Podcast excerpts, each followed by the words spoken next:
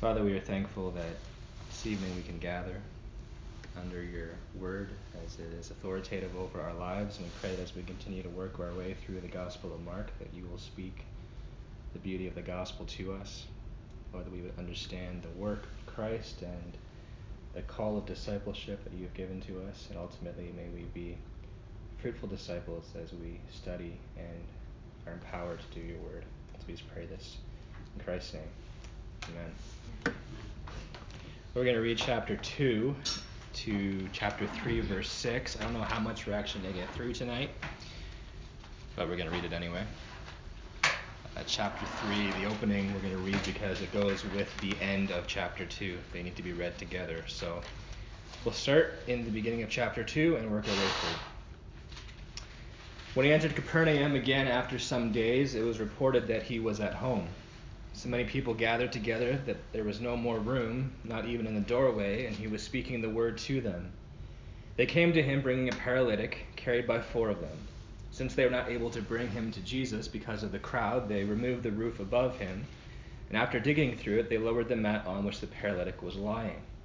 Seeing their faith, Jesus told the paralytic, Son, your sins are forgiven. But some of the scribes were sitting there, questioning in their hearts, Why does he speak like this? He's blaspheming. Who can forgive sins but God alone? Right away, Jesus perceived in his spirit that they were thinking like this within themselves, and said to them, Why are you thinking these things in your hearts? Which is easier to say to the paralytic, Your sins are forgiven, or to say, Get up, take your mat, and walk? But so that you may know that the Son of Man has authority on earth to forgive sins, he told the paralytic, I tell you, get up, take your mat, and go home. Immediately he got up, took the mat, and went out in front of everyone. As a result, they were all astounded and gave glory to God, saying, We have never seen anything like this. Jesus went out again beside the sea. The whole crowd was coming to him, and he was teaching them. Then, passing by, he saw Levi, the son of Alphaeus, sitting at the toll booth, and he said to him, Follow me. And he got up and followed him. While he was reclining at the table in Levi's house, many tax collectors and sinners were eating with Jesus and his disciples, for there were many who were following him. When the scribes who were Pharisees saw that he was eating with sinners and tax collectors, they asked his disciples, Why does he eat with tax collectors and sinners? When Jesus heard this, he told them, It is not those who are well who need a doctor, but those who are sick. I didn't come to call the righteous, but sinners. Now John's disciples and the Pharisees were fasting, and people came and asked him, Why do John's disciples and the Pharisees' disciples fast? But your disciples do not fast. Jesus said to them, The wedding guests cannot fast while the groom is with them, can they? As long as they have the groom with them, they cannot fast. But the time will come when the groom will be taken away from them, and they will be fast on that day. No one sews a patch of unshrunk cloth on an old garment. Otherwise, the new patch pulls away from the old cloth, and a worse tear is made. No one puts new wine into old wineskins. Otherwise, the wine will burst the skins, and the wine is lost as well as the skins. No new wine is put into fresh wineskins. On the Sabbath, he was going through the grain fields, and his disciples began to make their way, picking some heads of grain. The Pharisees said to him, Look, what are they doing, which is what is not lawful on the Sabbath? Or why are they doing what is not lawful on the Sabbath? He said to them, Have you never read what David and those who were with him did when he was in need and hungry? How he entered the house of God in the time of Abiathar the high priest and ate the bread of the presence, which is not lawful for anyone to eat except the priests, and also gave some to his companions? Then he told them, The Sabbath was made for man, and not man for Sabbath. So then, the Son of Man is Lord even of the Sabbath. Jesus entered the synagogue again, and a man was there who had a shriveled hand. In order to accuse him, they were watching him closely to see whether or not he would heal him on the Sabbath. He told the man with the shriveled hand, Stand before us. Then he said to them, Is it lawful to do good on the Sabbath, or to do evil, to save life, or to kill? But they were silent. After looking at them with anger, he was grieved at the hardness of their hearts, and told the man, Stretch out your hand. So he stretched it out, and his hand was restored. Immediately the Pharisees went out and started plotting with the Herodians against him, how they might kill him. Well, there's lots again in this section. Four main units in chapter 2 and beginning chapter 3, and once again carrying on from chapter 1, where we've seen the prologue to this gospel that Mark writes to the Roman church that is facing the persecution of Nero and reminding them of the gospel and the proclamation of the kingdom of God through Christ, who is the Son of God. And of course, we mentioned that that's not just a claim of divinity, but Son of God is a reference to his humanity as he is the new and faithful Adam, and Israel's Messiah as he is faithful Israel and doing what Israel could never do. And so we've seen the baptism, we've seen the wilderness temptations and the significance of that. And we saw last week that his ministry, this suffering servant prophesied in Isaiah, ultimately begins in the region of Galilee. And for those who were here last week, pop quiz. Was Galilee a small place or a large place? Large place. Large place. In fact, some people think of Galilee as just this town by a, a lake that shared its name, but it, it was 240 villages in the region, but 15,000 people in each village. So at the time of Jesus, there's 3 million people in Galilee.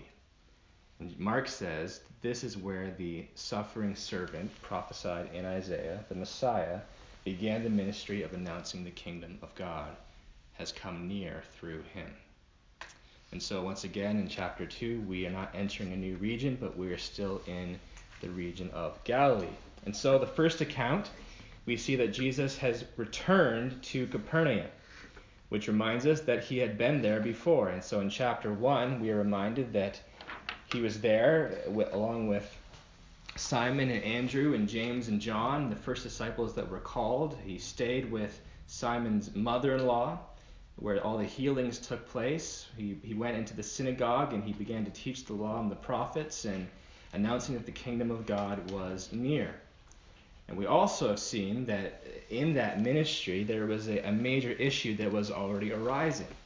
The emphasis was the teaching about the gospel and the kingdom of God, but the miracles which he was doing, which testified to the coming of the kingdom and a foretaste of the kingdom, began to be the focus of the people. And so here it says that when he returned to Capernaum, that very place where that issue was taking place, he doesn't announce that he had returned. But rather, it was reported that he was at home, which once again scholars believe to be the, the home of Simon's mother in law. And once people found out that he was back, Mark notes that so many people gathered together that there was no more room once again at the house, not even in the doorway. And so then what does Jesus do? Does he go out and begin to cast out demons and heal the sick as he had previously done? No, once again, the emphasis of how the gospel was going to be proclaimed and the kingdom of God was going to come was through the preaching and teaching ministry of the word of God. So Mark highlights he goes out and he was speaking the word to them. So he was preaching the law and the prophets, he was preaching that the kingdom of God has come near. And so that's the content that Mark gives to us. The teaching content isn't very descriptive, but we know it from based on what he has said in the gospel. And then, as he is teaching these large crowds, the kingdom of God has come near, the law and the prophets, something happens and the sermon is interrupted. Now, I have a confession to make. I get distracted very easily when preaching, whether it's a crying baby or lack of even that machine at the back that turns on on cue every time when I start to pray, whatever it may be, I can get very distracted. That's not a complaint, that's just the reality of how it affects me as a, as a normal human being. I can't even imagine what it was like for Jesus to be preaching and this to take place as he is communicating. Because what takes place? Well, there's a group of four people with their friend who is a paralytic, and clearly they have heard of Jesus' healing ministry they have heard of, of his greatness and his great teaching that has spread through the region, and so they bring the paralytic to him. But there's so much people gathered at the door, they can't get in through the door.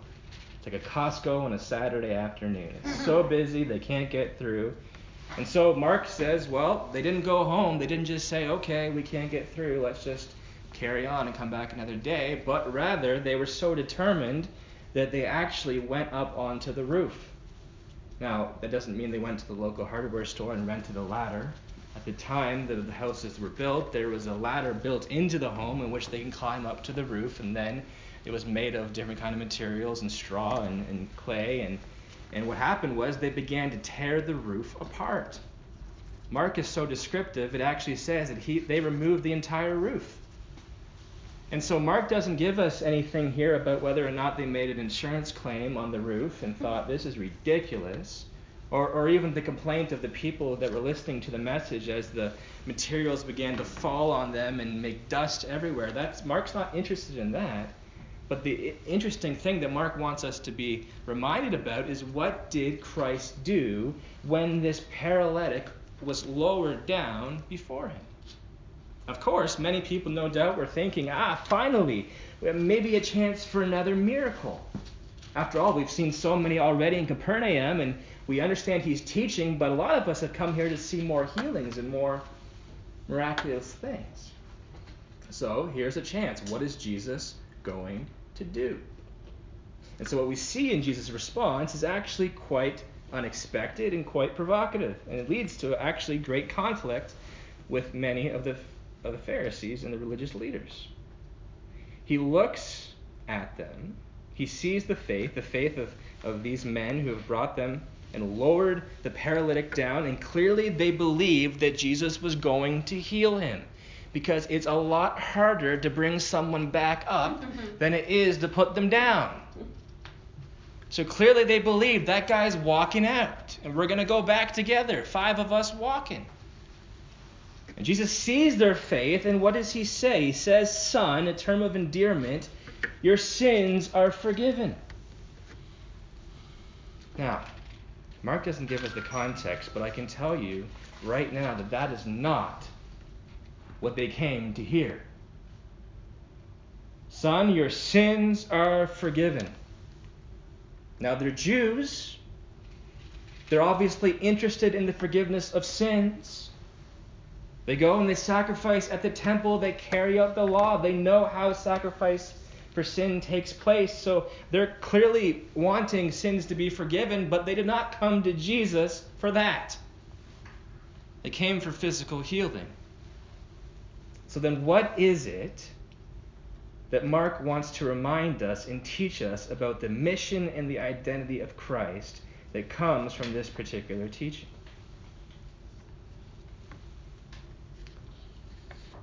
Well, the first thing is it reminds us of humanity's greatest need. See, the four men and the paralytic, who no doubt consented, there's no, there's no lack of consent. We're going through the roof of a stranger, and I'm being lowered down. I'm the one going down here. There's consent. The greatest need of that man was not his physical condition. But Jesus identifies it as his sin. Yes, he was paralyzed.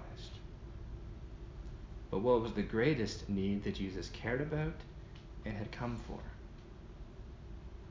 Not his physical inability to walk, but his spiritual depravity his relationship with God, which had gone astray through sin. Why was he experiencing the inability to walk? Where does sickness come from? Sin. Now, it's important to understand something here. Mark is not saying that the man was paralyzed because of a specific sin which he had done in his life. You know, we've already seen back in chapter 1 that Mark does separate sickness and demon possession. They're not the same thing in some cases.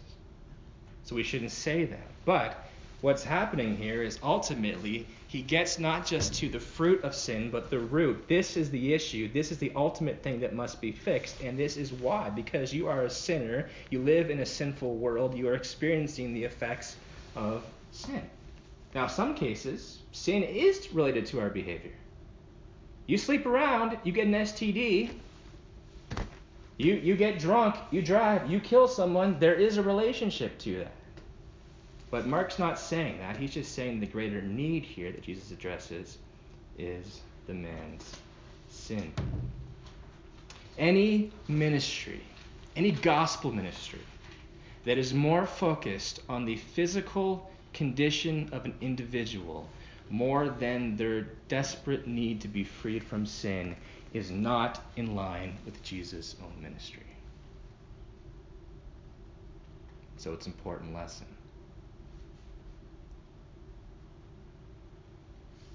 Jesus comes to deal with sin. The Second thing is that his his ministry does include physical healing. Notice what he goes on to say. He says, Well, your sins are forgiven. And then he goes on and he actually heals the man. So what they came for, he does do, but first he deals with first thing 1st This is the story of the healing that Christ gives those who trust in the gospel. Where does it begin? Ultimately, your sin. What's one of the fruits of us being healed of sin? At some point, when Christ returns, whenever he does, the promises will be glorified, and that glorification is complete physical healing. Now, the proof and the foretaste of that kingdom, when Christ healed that man to be able to get up and carry his mat and walk out, he was showing this is a foretaste of the kingdom. Even the prophet Isaiah said that in the kingdom the lame will walk. There will be no none of that. And so, in some cases, physical healing may take place, but it's not that even is an incomplete healing. The gospel of sin first, which then leads one day to complete physical healing. So all of our bodies are decaying right now. But the promise is, the gospel, there will be a day where complete physical healing will take place. But it begins with the ultimate issue of healing of sin.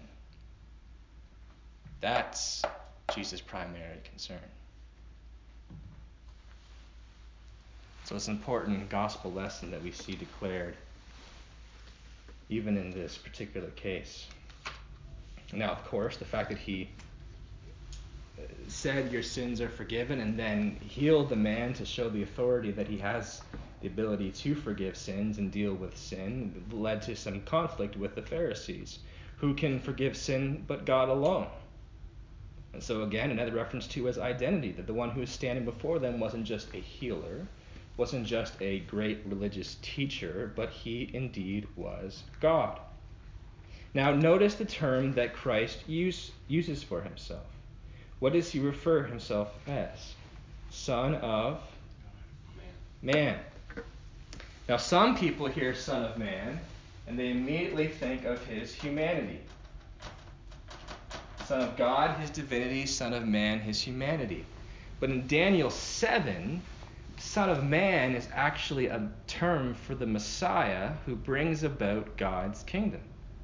And so we've saw that all through Revelation during our study, the Son of Man. And so here, he's saying, I am Israel's Messiah, but even the reality of the ability to forgive sin shows that I'm not just human, I'm also fully God, and that's part of what the scriptures have foretold. And so Jesus refers to himself as that Son of Man who brings about the kingdom of God. And he's not just a human Messiah, he is Yahweh himself.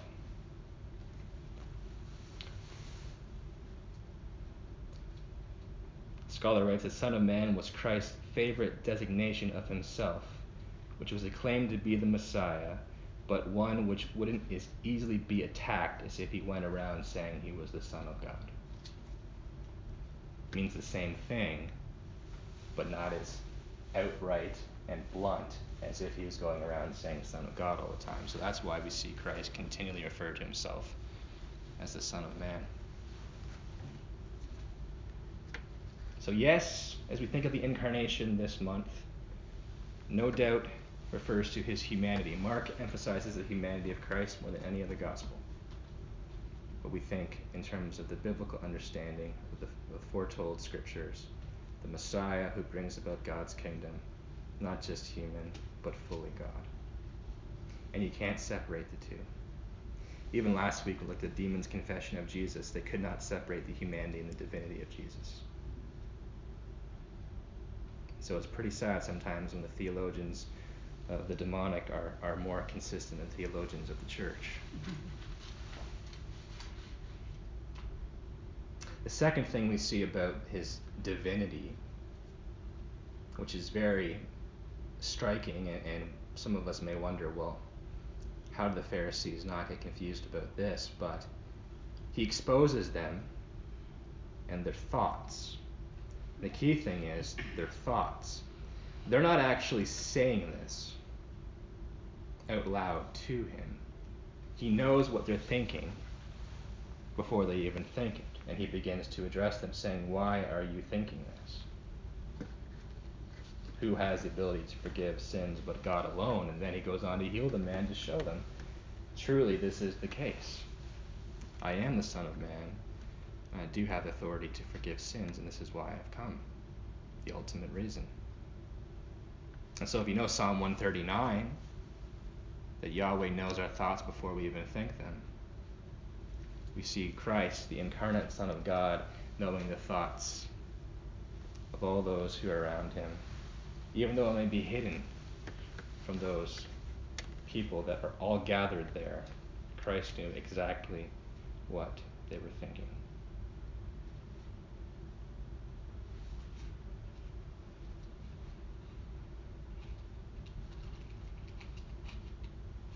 So he is divine. And of course, an important reminder that that means that if that's the case with Jesus, even with the Pharisees, surely there is no thought or no hidden thing that we can hide from our Lord. We may be able to hide thoughts from people. You know, maybe if you're angry with somebody, you're not actually telling them how you think. Well, I wish I could just, you know what? Well, they may not know that, but the Lord sees it. So it's an important reminder of who He is and His power and His majesty to know our thoughts before we even think them.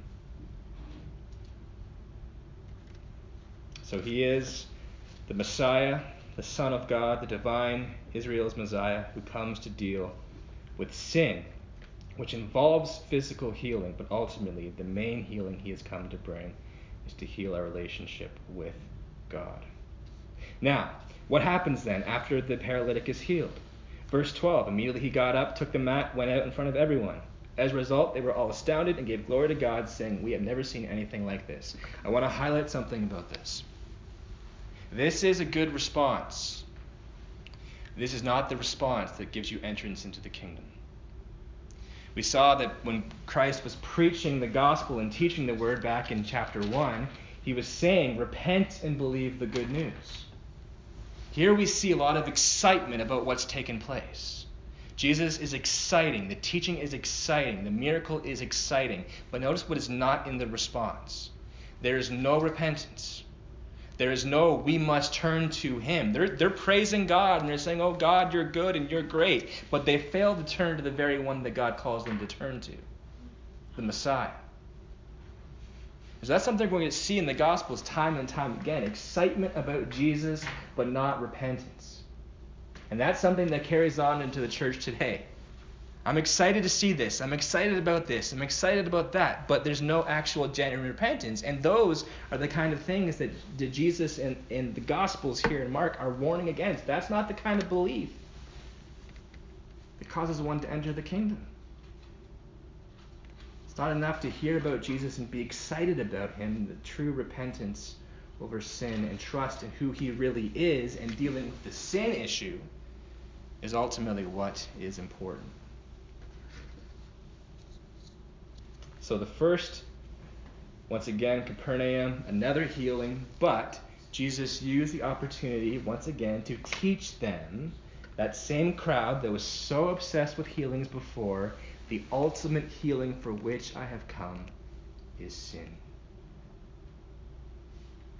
If you find yourself disease ridden in this world, but you are in Christ, you can rejoice because you have the greatest healing that has ever been known.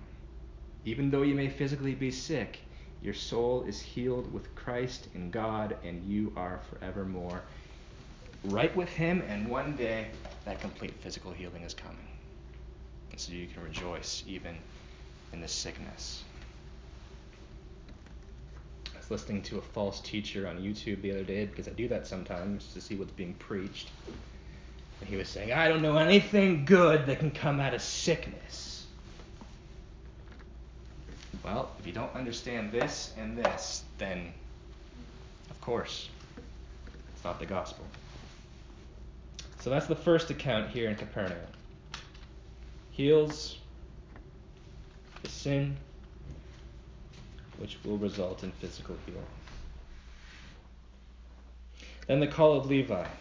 After this, astonishment, Jesus went out again beside the sea. Clearly, you can see yourself that, that Jesus is not infatuated or concerned or wooed by all the crowds that are around him. He goes off again into solitude. The whole crowd, though, was coming to him. And what did he do? Okay, more here, more miracles, more more healing time. No, once again, Mark emphasizes, and so he began to teach them. To teach them the word of God, the law and the prophets, and the kingdom of God is near. And so many went to him again. But here, Mark is highlighting the fact that there was one individual who did not go out there. As he was passing by, so he wasn't part of the crowd that originally went out to hear Jesus teach, he saw Levi, the son of Alphaeus, sitting at the toll booth, and he said to him, Follow me. And he got up and followed him. Now, what is important to know about this? Well, the guy is sitting at a toll booth. Okay? This isn't a matter of you can take this particular road if you pay this price and get on this interstate. No, this toll booth is a matter of a tax collecting place where the, the Roman tax collectors would collect taxes. And so here, Jesus encounters a tax collector who was also Jewish, and people knew him. He was the son of Alphaeus. He was known as being a traitor to Israel because tax collectors, Jewish tax collectors who joined with Rome, were seen as being people guilty of treason. When a Jew entered the customs service, he was regarded as an outcast from society. He was even disqualified from being a judge or a witness in the court sessions because he had betrayed his own nation. And so here Jesus is walking by. The crowds are going Christ. They're clearly walking by this guy in disgust. They don't want anything to do with him. He's a traitor. And Jesus sees him and says, Come, follow me. Which anyone who's reading the gospel in the time of the Roman world and tax collectors would think, whoa, this something big is going to happen here. We need to be paying attention, or they should be. Now, what does this remind us of? Well, we saw the call of the disciples last week, and here we see another important reminder about discipleship. First of all, about ultimately the call of Christ upon disciples' lives. We're going to see time and time again in scriptural truth that discipleship never begins with us seeking God, but God coming to get us. The gospel is not about humanity waking up one day and saying, "I want to get right with the maker of heaven and earth." Paul says in Romans 3:11 as he quote as he quotes Isaiah, "No one is good, no one is seeking God." Now, part of our sinful nature and idolatry is that we, people are, are seeking idols and they're seeking gods, but the true, one true God, no one seeks him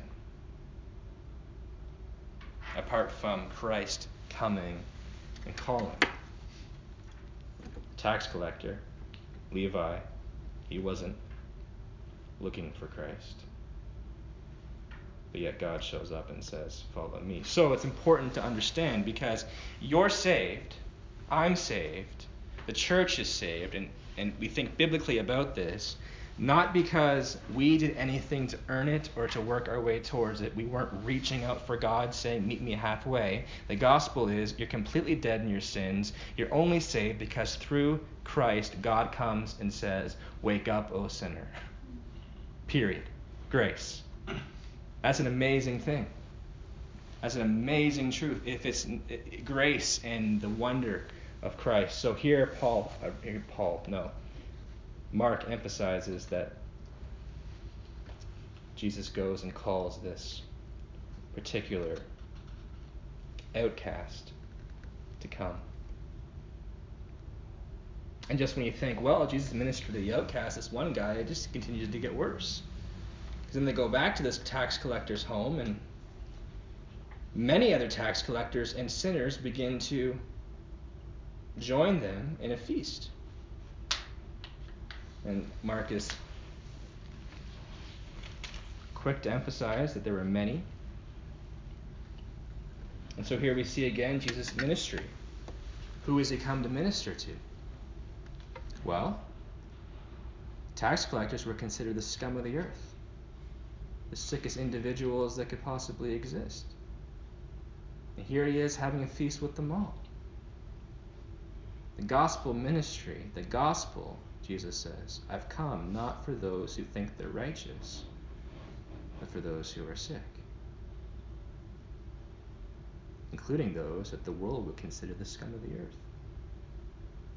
And so, we important reminder for us because last week we talked about how Christ comes to not just call us to be disciples, but to make us disciples who fish for men. And so part of the responsibility of evangelism is making sure that we are faithful to minister to the people as Christ ministers to the people. The outcasts, the ones that the world forsakes, those that the world would say, ah, you, you clearly have just ruined your life. You, we can't help you. You don't even want to help yourself. That Christ's gospel goes to everyone. And there's something important here that Jesus ultimately teaches these Pharisees who are quite concerned about this. Who is a sinner? Who are the sick? Not just those who are the scum of the earth that you would say are sinners, because the Jews looked at the Gentiles and the Jews looked at the at the tax collectors as Gentiles and said, You are sinners, but Jesus is saying, No, everyone is a sinner. Everyone's a sinner. And so these these tax collectors that you're saying are the scum of the earth, they are in no different shape than you are, my friend. And so the gospel is for those who come and repent, and repentance requires the awareness and the acknowledgement of sin. Just as guilty of sin as anyone, no matter how moralistic or how great you may look in the eyes of society, everyone is guilty of sin before God. and that is the ultimate healing that Christ has come to bring. so we see it on display here with these people who were outcasts and treated as outcasts by the Jews. So it's an important reminder about discipleship. It's an important reminder about the nature of the gospel and who the gospel is for the sick, not those who think that they are righteous on their own. And it confronts the Pharisees Pharisees means separated ones. They they separated themselves. They were zealous for the law. They didn't want anything to do with sinners. And they were really upset because here Jesus is having a meal with these unclean people. You know, the Pharisees, we see banquets here. The Pharisees had banquets. They would invite all the elite Pharisees and the zealous ones for the law, and you couldn't get in unless you were of that moralistic, zealous nature. And here they're saying, why are you eating with such people? What kind of banquet is this? This is, this is really bad. This is the worst banquet we've ever seen. Man, ours are great, aren't they? And Jesus actually, in this own encounter with these tax collectors and these sinners, gives them a foretaste of what heaven will be like. Because we know in the Gospels, we know in the, in the, even in the the prophets that the kingdom of God is described as a banquet in which the Messiah, and God, has fellowship. But with who? Well, the emphasis here is for those who were sick. for those who were sinners, who Christ came to heal.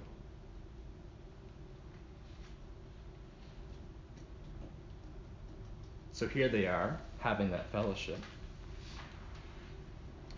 And it's a foretaste of, of the kingdom of God. We're all going to be in the presence of Christ, in the kingdom of God, enjoying fellowship with God in that messianic banquet, but not because we ourselves deserve to be there, but we were sick. And Christ came to heal. And notice who's not a part of that banquet? The righteous Pharisees. Those who think that they, they aren't sick. If you think that you can earn your own righteousness and you, there's nothing wrong with you, the kingdom of God is going to be you on the outside. As those who are sinners, acknowledging the need for Christ, are brought in to the actual banquet.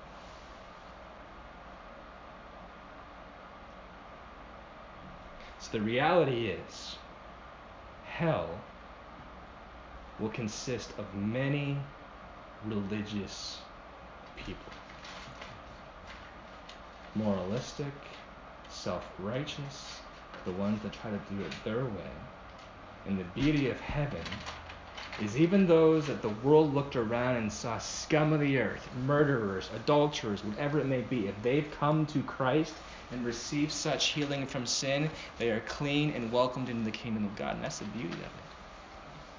That's the foretaste of the kingdom that Christ is even giving here in this picture with him eating with tax collectors and sinners.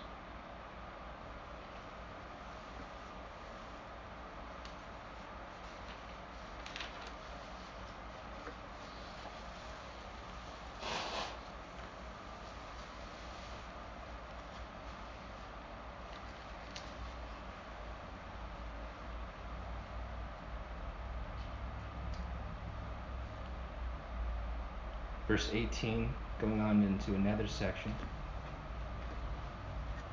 After this, the Pharisees clearly are still upset, and if you notice so far, every account so far has a conflict with it.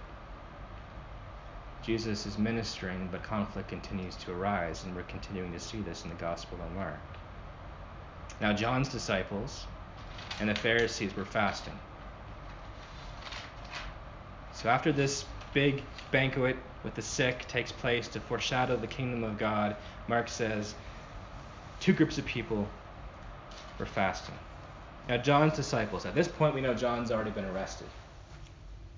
He's already, he's already been arrested because it was after Jesus, or it was after John's arrest, sorry, that Jesus began his ministry. We see that back in chapter 1. Now, clearly, the fact that John still has disciples indicates the fact that some of them did not understand at all his ministry was really about that he was the forerunner to the Christ who would come. So the fact that they're still disciples of him shows they haven't turned from following John to following the one they were called to follow in the first place. The second group is the Pharisees, who are these righteous ones that Jesus has been exposing these past two accounts. And it says they were fasting. You ever wondered what the purpose of fasting was? You hear about it a lot. Maybe it's a 30 hour famine or whatever it may be maybe the thought of fasting is just so devastating that you can't think of it. But the reality is, in the Old Testament, fasting had a particular meaning and association that was with it. Fasting was either done in the act of mourning. So, for John's disciples, the fact that John had been arrested and imprisoned, it's very possible that this was an act of mourning on their part. But in case of the Pharisees, these righteous, zealous people concerned about the law and the kingdom of God that would come, fasting was actually something which was done as a way of trying to hasten the coming of the kingdom. Show dependence upon God and try to show uh, awareness and desire and a hastening of the coming kingdom. And in fact, uh, in, in modern terms, every Tuesday and Thursday the Pharisees would fast. They're that zealous about it. So it was, it was a great practice in their in their life, and it was something that they took great pride in, part of their righteousness, part of their banquets Clearly, the banquets didn't happen on Tuesdays and Thursdays. But the question is, why? Why are John's disciples fasting, doing this? Why do we fast on Tuesday and Thursday about the kingdom of God? And your disciples who are claiming they're interested in the kingdom of God, why are they not fasting? What kind of irreverence is this? Jesus responds to them in verse 19. Jesus said to them, The wedding guests cannot fast while the groom is with them, can they? So, first things first, what is Jesus saying to the Pharisees? Well, don't you know that right now it's almost it's like a wedding has taken place? You ever been to a Jewish wedding or heard of a Jewish wedding? Fasting is not allowed. It's to be a joyous occasion. And so the and, and no one goes to a wedding and fasts. Well, please let me. I'm gonna not have any hors d'oeuvres or the main meal. Please, no, no, no one does that.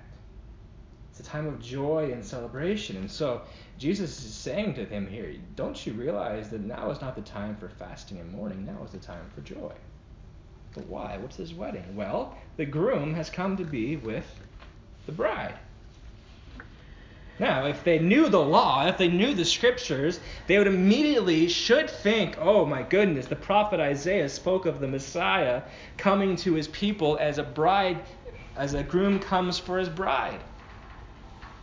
In Isaiah 54, verse 5, Yahweh himself is referred to as the husband of his people. In the kingdom of God, the Messiah would come like a groom for his bride, the people. And so here, the kingdom of God is near because the, the incarnate Messiah, Yahweh, the husband, has come to be with those who will be part of his bride.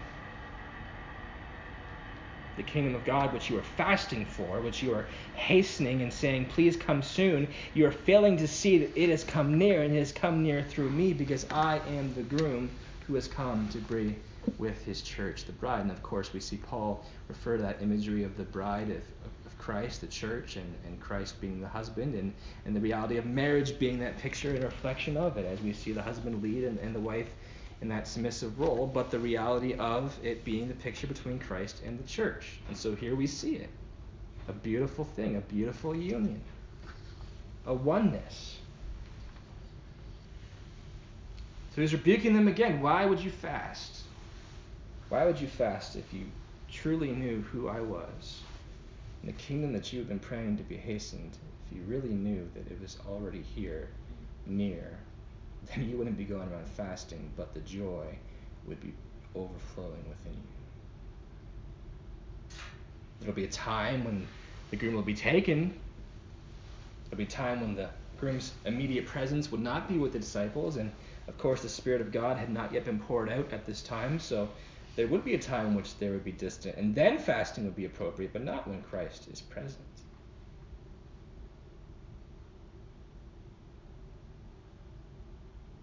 But joy. Joy, because the presence of the groom was with his bride. Church, we live in a day where Christ's presence is not removed in the same sense that it was when the disciples purely had his physical body before the coming of the Holy Spirit. Now Christ's presence dwells within us. We don't have the physical body yet that we have yet touched or, or seen or but his presence is with us. And so just a reminder, one of the characteristics of having union with Christ that we even see here in this wedding feast is the Spirit of God, the reality of, of the union between the groom and the bride, like a wedding. Fruit should be joy. Should be joy because of the presence of the King. Now, clearly, the Pharisees are not up to date on the whole reality of the groom being present. They have missed a lot of things. And, and ultimately, Jesus confronts them on the fact that you are missing this. You're so zealous about the law. You're so zealous about your customs. You're so zealous about your fasting that if you really want to experience what's going on here, things have got to change. So he goes on to say something which is quite interesting. No one sews a patch of unshrunk cloth on an old garment. Otherwise, the new patch pulls away from the old cloth, and a worse tear is made.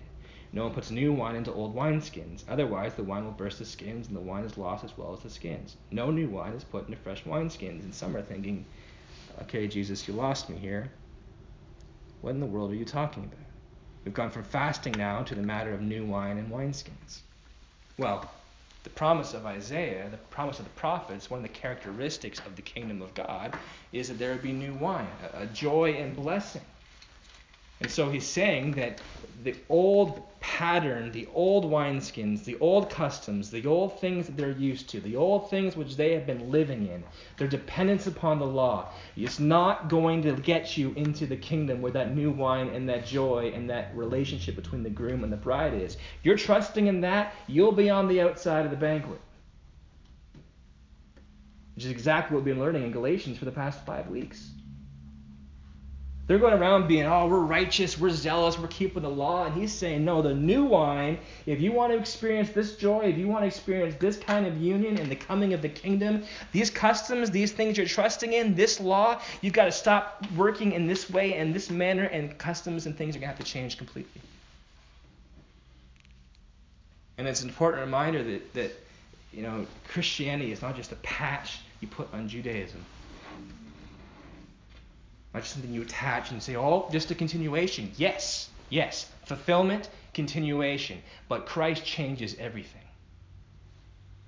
The way we worship, the way we receive atonement for sin, the whole ceremonial law is thrown out. Why? So things consistently are being challenged by the gospel, and one of them is do not trust in your righteousness. Do not trust in these customs. What foolish customs, these old wineskins. You fast on Tuesdays and Thursdays to hasten the kingdom. You do this, you'll never see it.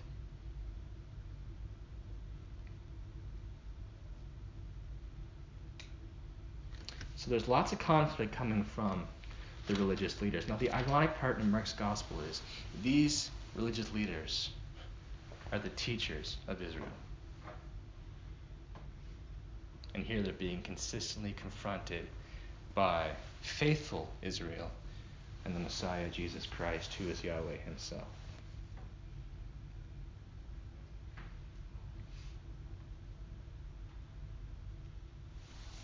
So, confronted about fasting, responds, There's a wedding.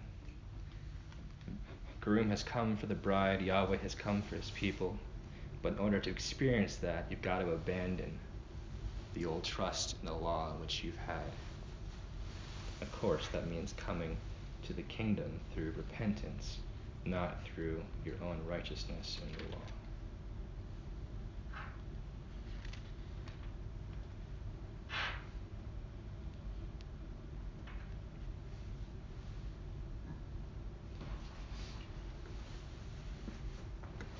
Pharisees, even though they are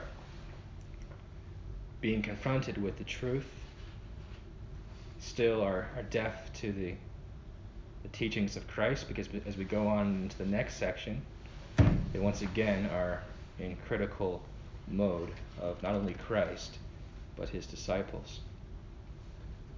On the Sabbath, he was going through the grain fields, and his disciples began to make their way picking some heads of grain.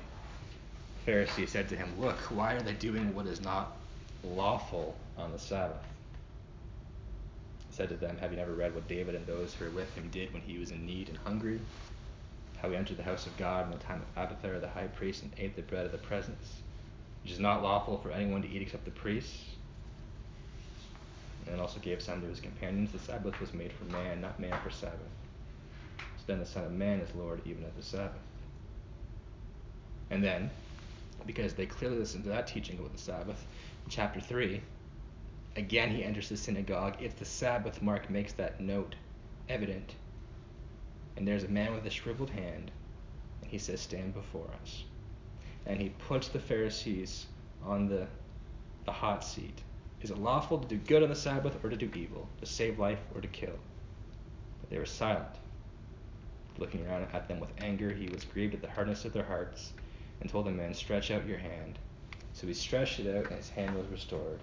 Immediately the Pharisees went out and started plotting with the Herodians against him, how they might kill him.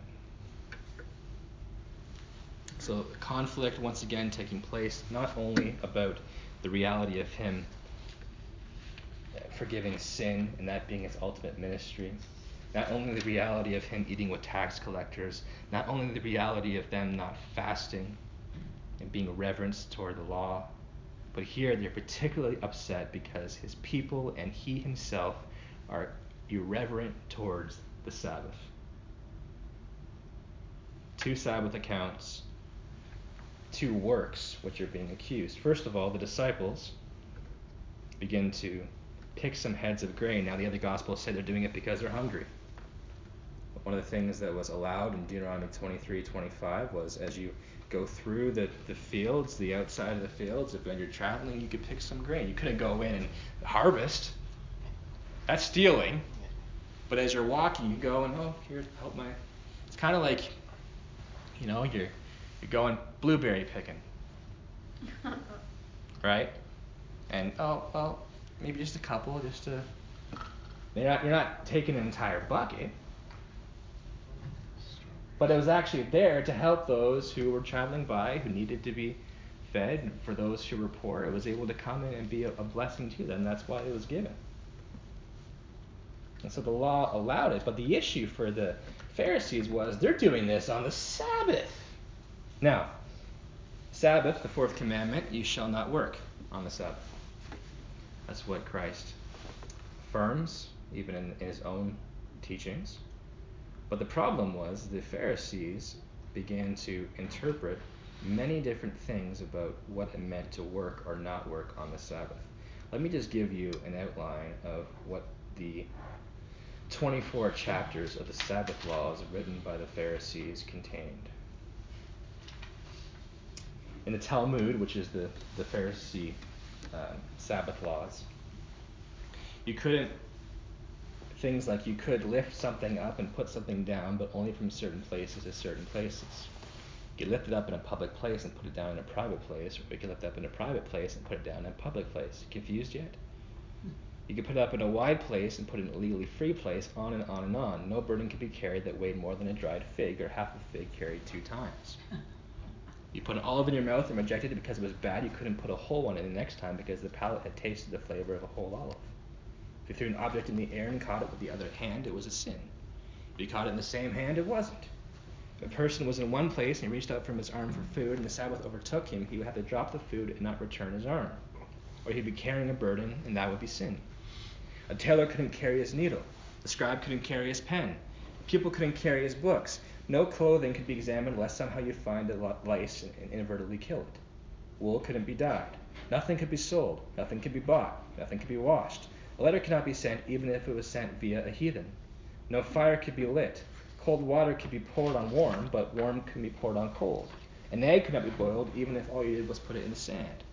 You've been to Israel, you know that there are times in the year when the sand is so hot you can actually boil an egg. That was not allowed. You cannot bathe for fear when the water fell out, you might actually wash the floor. If a candle was lit, you couldn't put it out. If it wasn't lit, you couldn't light it. Chairs can be moved because they might make a rut. Women couldn't look in a glass or they find a white hair and be tempted to pull it out. Women couldn't wear jewelry because jewelry weighs more than a dried fig. A radish couldn't be left in salt because it would become a pickle, and that's work. No more grain could be picked than you could in a lamb's mouth. And this is just not even scratching the surface of the Sabbath laws that the Pharisees had taken from you shall not work on the Sabbath.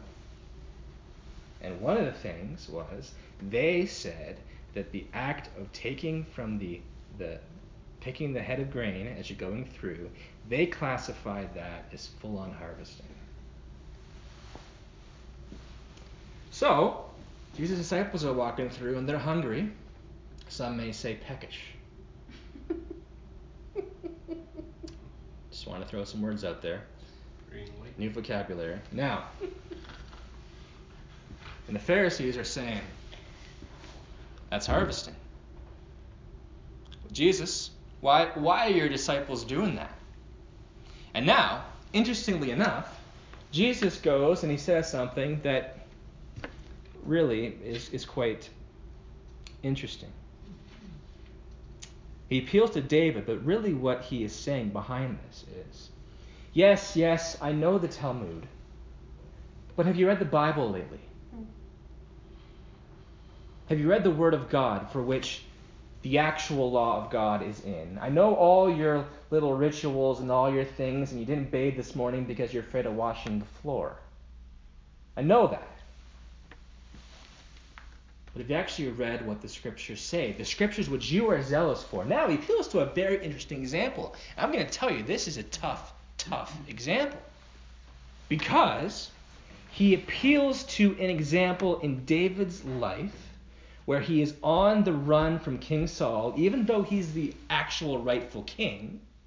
And with his men, with his army, he becomes to a point where they are so hungry and desperate for food, David goes into the temple and takes the, the bread, which is reserved for the priests by the law of God, and gives it to the men who were starving. He breaks the law by giving the bread that was for the priests and gives it to those who were starving. And God as you read in, Samuel, had mercy on David for that act. Now, why did he have mercy on? Because, and this is the interesting thing, even though the ceremonial violation of the law took place, ultimately, his actions were still in line with the spirit of the law. Love the Lord your God with all your heart, soul, mind, and strength. Love your neighbor as yourself. See, in that moment, why did David break that ceremonial law, even though he knew it was wrong? Why did he really do it? Because he desperately cared for those people and their well being. And so, even though he broke the law, God had mercy upon him because his intentions were still ultimately in line with the spirit of the law. Now, I'm not going to get into it tonight, but some people will say, here we go. That's the kind of thing where we see God having mercy on sin. For instance, Rahab lies, and she's counted in the Hall of Fame for faith.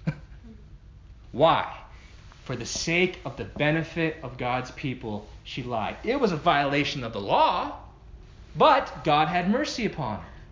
Bring it into modern context from 30, 40 years ago. Is there a Jew in your basement? No, we don't have any. They lied. There's lots in the basement, probably. What are they ultimately caring for? The well being of the person. Now, please do not get me wrong. This is not an excuse to go out and break the law of God. But it's showing that even within the Old Testament, there were exceptions where God had mercy upon the people. The Pharisees know this. Here's the ironic part David was guilty of breaking the law of God. Yet God had mercy upon him because David had the right attitude towards the people. Here, the disciples are guilty not of breaking God's law, but of the Pharisees' law, and there is no mercy taking place. So it's a different law altogether. And unlike God, who had mercy upon David when it was God's law that was violated, they're not showing any mercy at all. It's completely different scenarios. So, what is he ultimately saying? Their rituals, their practices, everything they are doing They've become so legalistic, they've lost sight of the ultimate purpose of the law, and they've ultimately lost sight of the Sabbath. He goes on, the next thing he asks them, What is the Sabbath for anyway? Is it a day for doing good and life, or for harm and killing? And ultimately, the, the principles taught in the Old Testament regarding the Sabbath is it's a day of rest set apart from the other six days of the normal labors of, of the life to, to worship God, to love God, to rest. And loving and worshiping God includes loving your neighbor. It's a day of life and blessing, not a day to be to dread. You think the Jews were going around thinking, oh, Sabbath is coming, I'm looking forward to it. It wasn't a day of blessing. He says it was a day created for man to be a day of blessing. But here, all their, their teachings and all their legalistic rules, they've lost sight of the very purpose of the law altogether and ultimately the Sabbath. And so Jesus completely rebukes their thinking. Completely rebukes the Talmud, completely rebukes all these 24 chapters of Sabbath law, saying, You've missed the point altogether.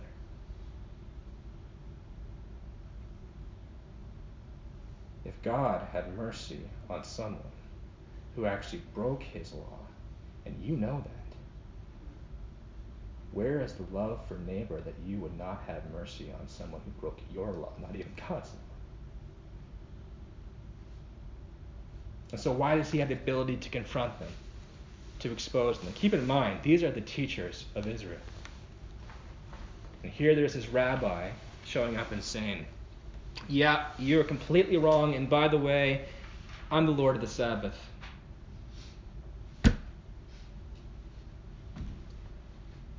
Okay. Son of Man, once again, the Messiah that brings about the kingdom, but who is actually Lord of the Sabbath? God. Who wrote the law of God, the fourth commandment? God. So here he's saying, I am the one who wrote the commandment. I know what the Sabbath is about. I know its purpose, and you've completely sabotaged it. It is a day not to kill, not to harm, not to make people dread, but a day of blessing for loving and giving life. And to prove it, in the next part, he goes and he heals the man. He heals the man. It's one thing to make a claim. Here, the healing again acts as a support to the validity of who he was and who he is.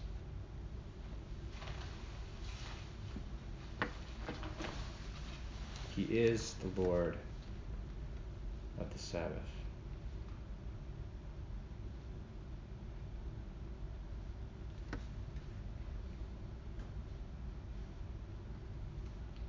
Now, of course, we're talking about Sabbath in the in the Jewish context of being sundown at Friday to Saturday.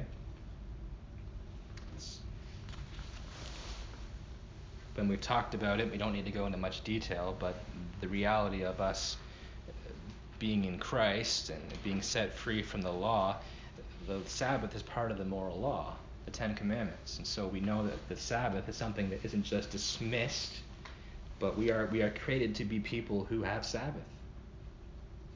And one in seven days, we, we take the day to have Sabbath. Now, the day itself, obviously, the church has argued over that. The, the reality is, the church, in the early church, we see in Acts, we see in, in, in the New Testament, they moved it from the Friday to, to the Lord's Day, to the day that Christ rose.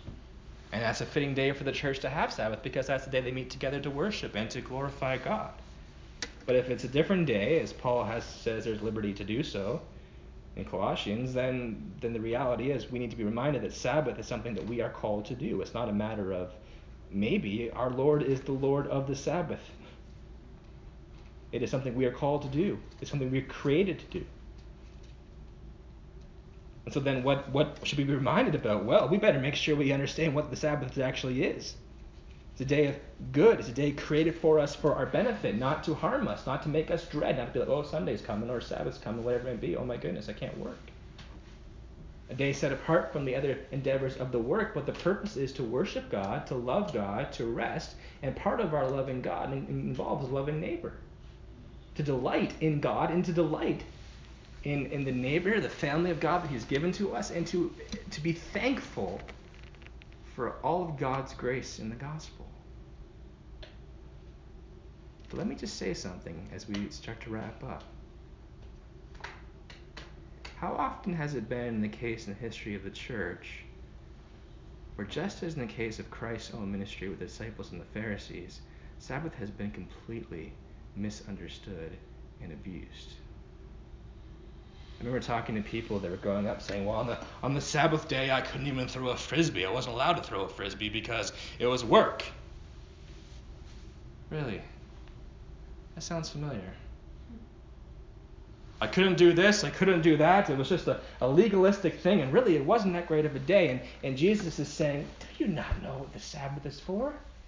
A day of celebration, a day of resting from the other works that are part of the week to, to love God and to glorify Him, and that means loving your neighbor. So if you're going down the street in the winter and you see your buddy stuck in the in the driveway because his GM SUV couldn't get out of the back way, whatever it may be, and the highest SUV, it's just a GM, that's why it's not going to work.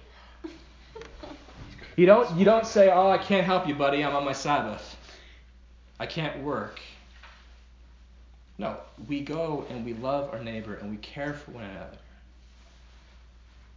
So we need to be careful that we don't end up becoming Pharisees and, and doing ultimately what they did is adding to what the scriptures never said.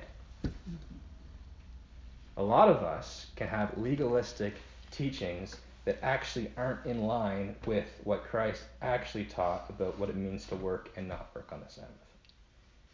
And I've seen it. I've I've talked to many people. The person who I was talking to said while they were playing frisbee, they were actually witnessing to their friend, and their dad was just like, "Nope." Hmm. What would Jesus say to that? I think the dad would get a little butt kicking. Just like the Pharisees did here. So let me get this straight. Do you know what the Sabbath is about? So it's not a day of dreading, but it's a day. It's a gift. And so may we use our Sabbath and by, by God's grace, the days that's different from the rest of the week to truly enjoy God, to worship Him, and to love our neighbor, and to rest in the gift that He's given to us. A day for blessing, a day for goodness.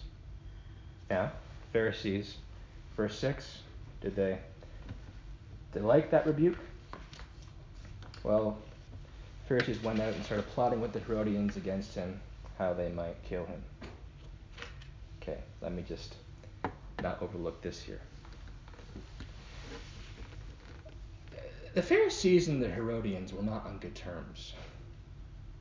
King Herod, yes, he was one who claimed to be king of the Jews, but the Pharisees didn't really like that. But here, their hatred of Christ is so strong mm-hmm. that they partner with the very ones they hate the most. Say, we need to take him out. So we see another response to Christ that we see in the Gospels. Not only do we see people astonished and excited and getting emotionally hyped about Christ, but never actually repenting, we see that some people will hear the good news, will have their sin exposed, confronted by the truth of the scriptures, and instead of repenting, they will turn away in anger and hatred. You know anybody that hates God? That hates Christ? Well, we see it in the Gospels. Some people just flat out get angry, despite the beauty of what He has come to do in, in conquering sin, despite the beauty of the fact that the kingdom of God is, is for sinners who come and trust in Christ, not for those who are righteous, despite the beauty of the groom coming for the bride and the reality of a new life and new joy and the kingdom of God coming, despite the beauty of everything that Christ is, they look at him and say, You must die. I don't want you in my life. I don't want this part of my life. I don't want it at all.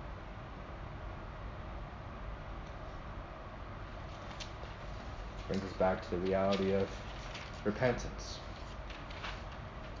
God comes and he finds us. And we praise the Lord that those who he finds, he keeps. And we do experience the truth of the gospel. So, already different responses in the Gospels, already in the first two chapters. We've seen much about Christ's identity, much about his ministry, about the kingdom that comes, and much about discipleship. One thing I overlooked and I'll close with in terms of the story of Levi. Don't don't lose the significance of yes, follow me, the fact that Christ is the author of our discipleship and he calls us, but notice that Levi got up and followed him. There's a cost in this discipleship that takes place. Levi is a very wealthy individual. He's a tax collector. He's he's bringing in the bank part of the, the lure of being a tax collector, betraying your nation.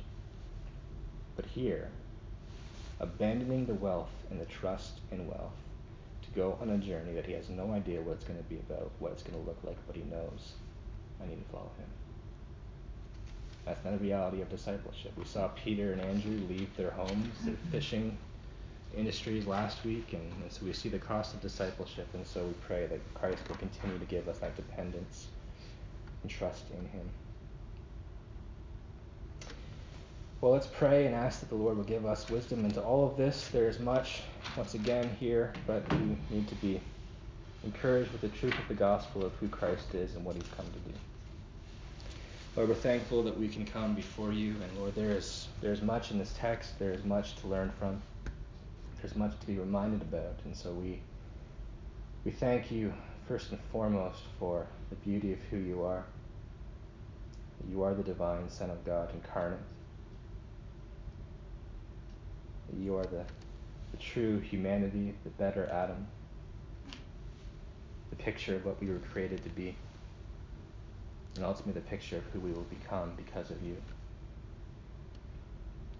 Lord, we are thankful even in this opening chapter, part of chapter 2, that, that you came not to just care for our needs, but you came to care for our ultimate need our need to be healed of sin a call that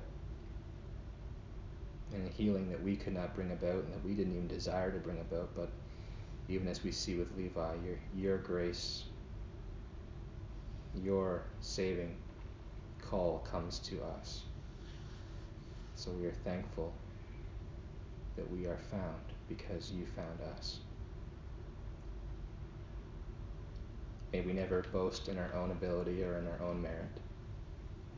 May we not be like the Pharisees who sought to be righteous in their own way. May we, may we proclaim with great joy and great confidence that even though we were sinners and we were the scum of the earth and wretched, that amazing grace has come through Christ. We are part of the kingdom of God. We'll be part of the Messianic banquet where we eat the supper of the Lamb as we truly are fed and drink from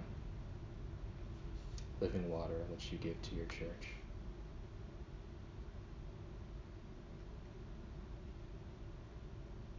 We know the joy is characteristic of being in your presence, that you are the groom of the church, that we are your bride, that we are one, that there's a union. And so I pray, Lord, that even as we reflect upon how your Spirit dwells in us this Advent season and forevermore, that you would produce that joy within us. Lord, of what it means to be one and united with you. We pray, Lord, even as we think about the reality of your word, that we would not be like the Pharisees who abused or added, became legalists to add things that your word did not say. Forgive us for the times we have done that. We think of the Sabbath. We think of the purpose of the day of rest which you've given to us. We pray that you would empower us by your Spirit to keep it as you desired it to be kept. You are the Lord of the Sabbath, and you have given us instructions. And so we pray that you would empower us to be thankful, to enjoy you, to worship you, to grow, and to love our neighbor. May it be a day of life, may it be a day of celebrating the gospel which you have spoken and which you continue to speak to us through this gospel. So lead us. We are mindful that you call us to be disciples so that we can go and be fishers of men. So these truths that we learn tonight, may they be more than just information, but may they transform us that we may go and be fruitful disciples who bear fruit and make known the gospel of Christ, we pray. In your name. Amen.